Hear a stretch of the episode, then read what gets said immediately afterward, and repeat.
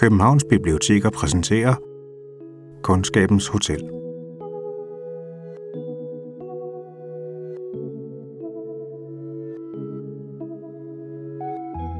Litteratur kan lindre. Når vi mister modet, bliver bange, taber ansigt, så står romanerne som tålmodige klipper i reolen, klar til at tilbyde ord for alt det svære, og til at fortælle os, at vi ikke er alene. I denne lille podcast-serie zoomer vi helt ind på lindringen og giver jer en scene fra litteraturen, hvor den træder frem.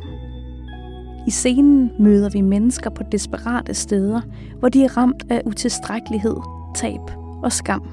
Men lige der, hvor fundamentet ryster allermest, møder de den udstrakte hånd, som kan løfte dem væk fra afgrunden. Ingen kan hjælpe alle, men alle kan hjælpe en. Velkommen til Litterær Lindring med Anja Brygman.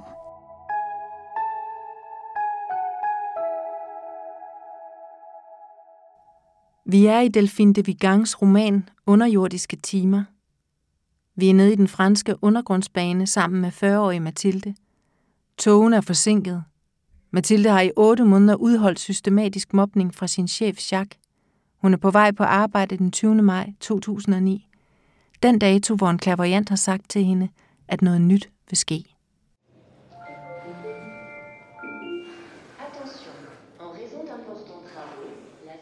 På perronen annoncerer en kvindestemme, at togene nu er der kører normalt på linje 9.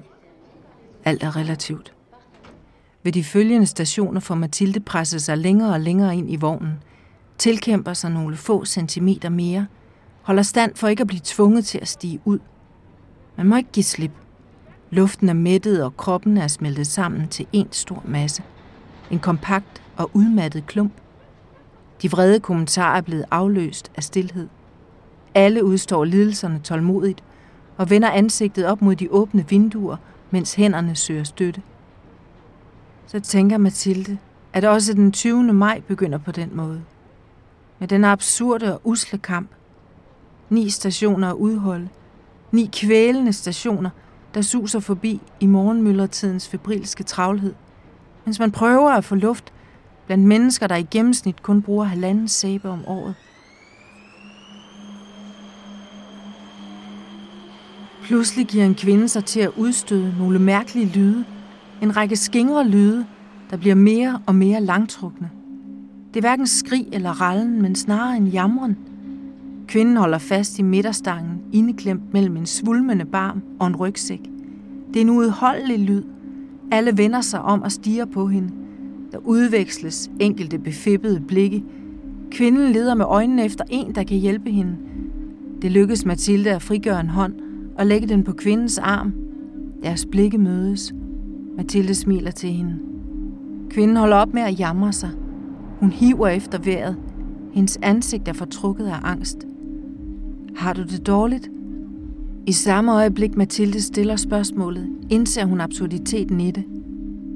Kvinden svarer ikke. Hun gør tydeligvis en overmenneskelig kraftanstrengelse for ikke at give sig til at tude. Hun hiver mere og mere efter vejret og begynder at jamre sig igen, og denne gang skriger hun. Kommentarerne sviger i luften, først halvviskende, så højere. Det er da også for dumt at tage metroen på en dag med teknisk fejl, hvis man lider af klaustrofobi. Få hende af toget. Og nej, vi er ikke nok lade være med at trække i nødbremsen, så når vi aldrig frem. Kvinden er et forstyrrende element. En menneskelig fejl, der risikerer at afbryde trafikken. Mathildes hånd hviler stadig på kvinden, der forsøger at smile til hende. Jeg står af sammen med dig på næste station. Der er kun få sekunder tilbage. Se, nu bremser toget op. Toget er stanset. Dørene åbner sig, og Mathilde baner vej for kvinden. Ryk venligst til side, lad hende komme ud. Hun trækker kvinden i ærmet. Hun kigger op for at se, hvilken station hun befinder sig på. Hun tvinger kvinden til at sætte sig på perronen under skiltet, hvor der står Sharon. Hun ser ud til at falde til ro, og Mathilde tilbyder at hente lidt vand eller noget at spise fra automaten. Kvinden begynder igen at virke urolig. Hun kommer for sent. Det kan hun ikke. Hun kan ikke gå tilbage i toget. Hun har lige fundet et arbejde gennem et vikarbyrå. Ja, hun lider af klaustrofobi, men normalt er det ikke noget problem. Hun klarer sig. Hun troede, at hun kunne klare det. Og så begynder hun at hive endnu mere efter vejret. Hurtigere og hurtigere og i små stød. Hun kæmper for at få luft. Kroppen ryster af kramper, og hænderne klamrer sig til hinanden i en ukontrolleret bevægelse. Mathilde beder om hjælp. Og en eller anden går op til billetlugen. En RATP ansat i irgrøn uniform kommer ned til dem. Han har ringet efter en ambulance. Kvinden kan ikke rejse sig. Hele hendes krop har knudet sig sammen og giver små spjæt fra sig. Hun hiver stadig efter vejret. De venter. Perronen er stuende fuld. RATP-personalet, der nu består af 3-4 personer, har etableret en sikkerhedszone. Rundt om dem stemler folk sammen med strakt hals. Mathilde har lyst til at tude. Hun ser sig selv i kvindens sted. Billederne overlapper hinanden. Et kort øjeblik er de en og samme person, opslugt af neonlyset og sammenkrummet foran en slikautomat. Så ser Mathilde sig omkring, og hun tænker, at alle disse mennesker uden undtagelse en dag vil komme til at sidde lige der, eller et andet sted, uden at kunne bevæge sig, på sammenbrudets dag.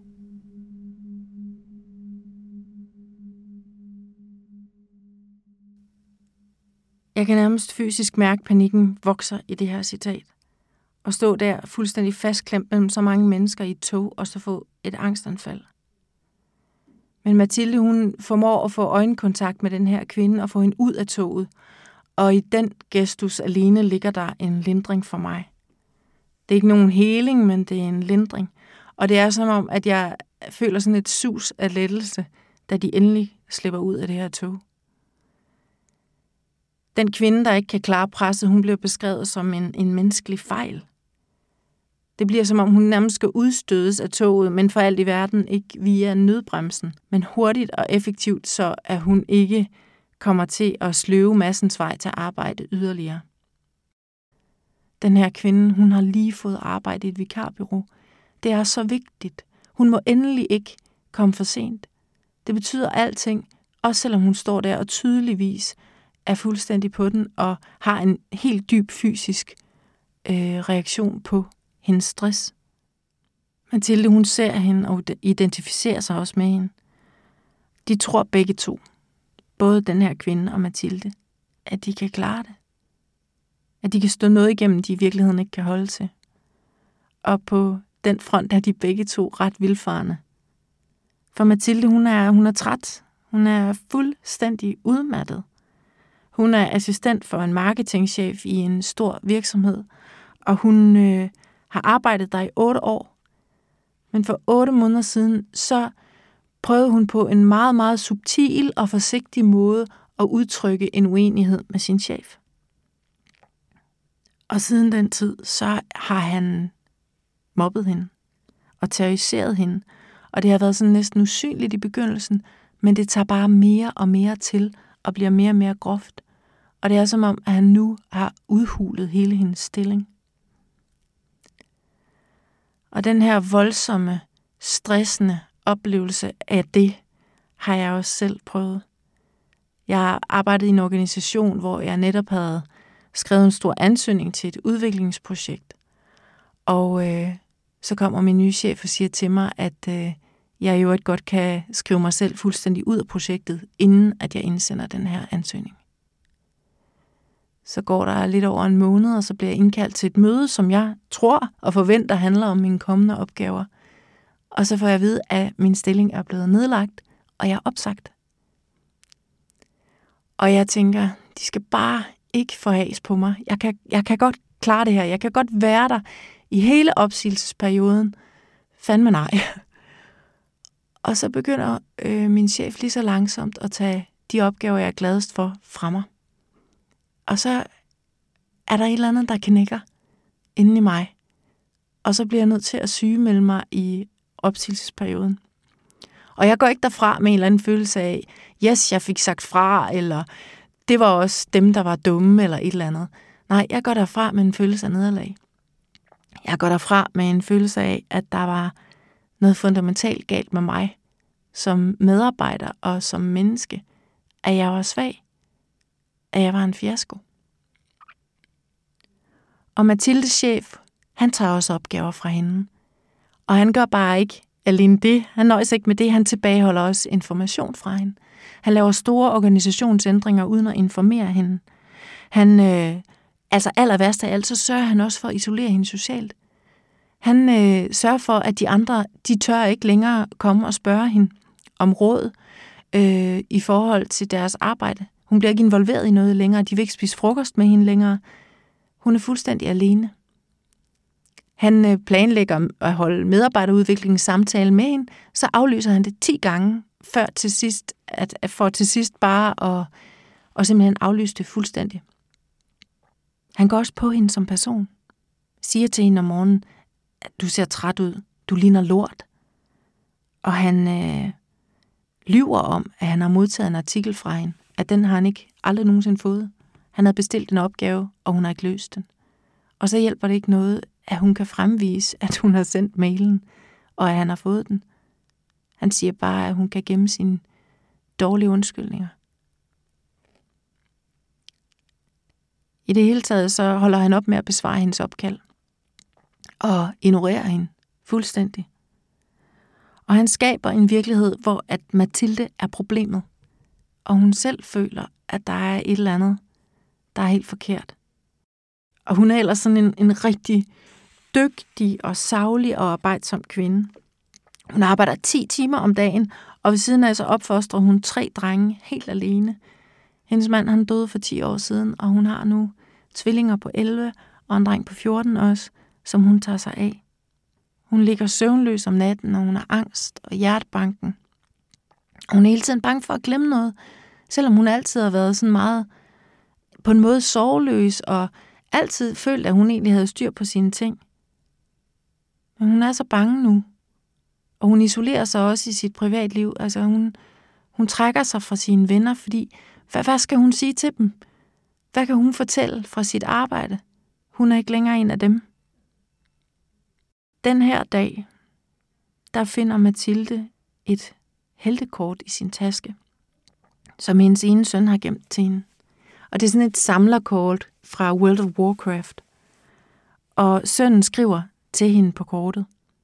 Mor, jeg giver dig mit Arden Defender-kort. Det er et meget sjældent kort, men det gør ikke noget, for jeg har et til. Bare vent og se. Det er et heltekort, der vil beskytte dig hele livet.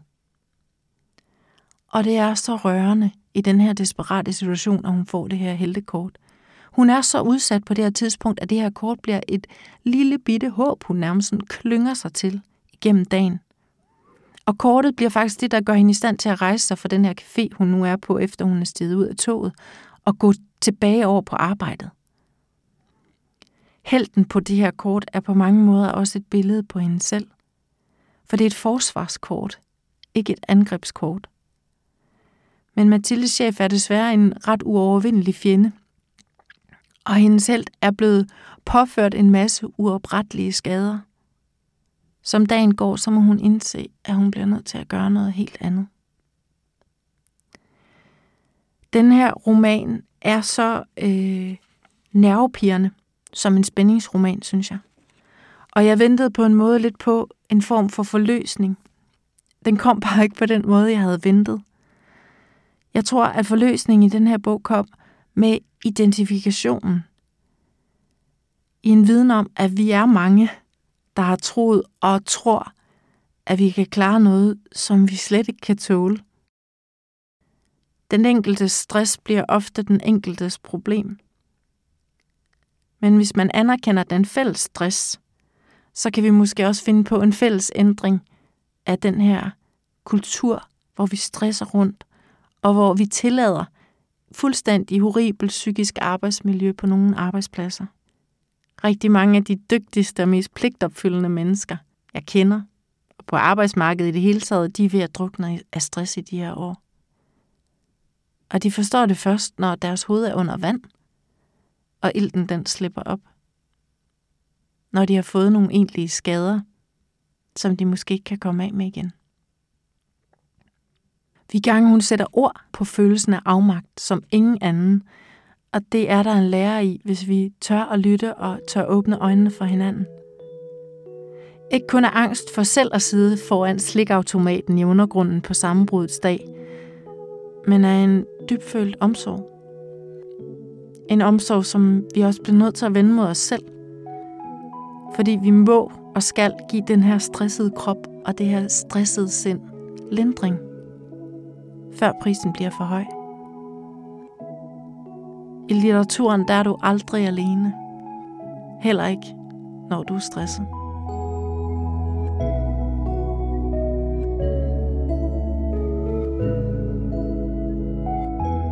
Du har lyttet til Litterær Lindring med Anja Brygman. Udsendelsen er produceret af Københavns Biblioteker. Tilrettelæggelse er lavet af Anja Brygman. Klip og musikkomposition er lavet af Anne Jeppesen. Musikproduktion er lavet af Jens Brygman. Hvis du har lyst til at læse mere om stress og hvordan man undgår det, så har vi samlet en inspirationsliste af fagbøger om emnet.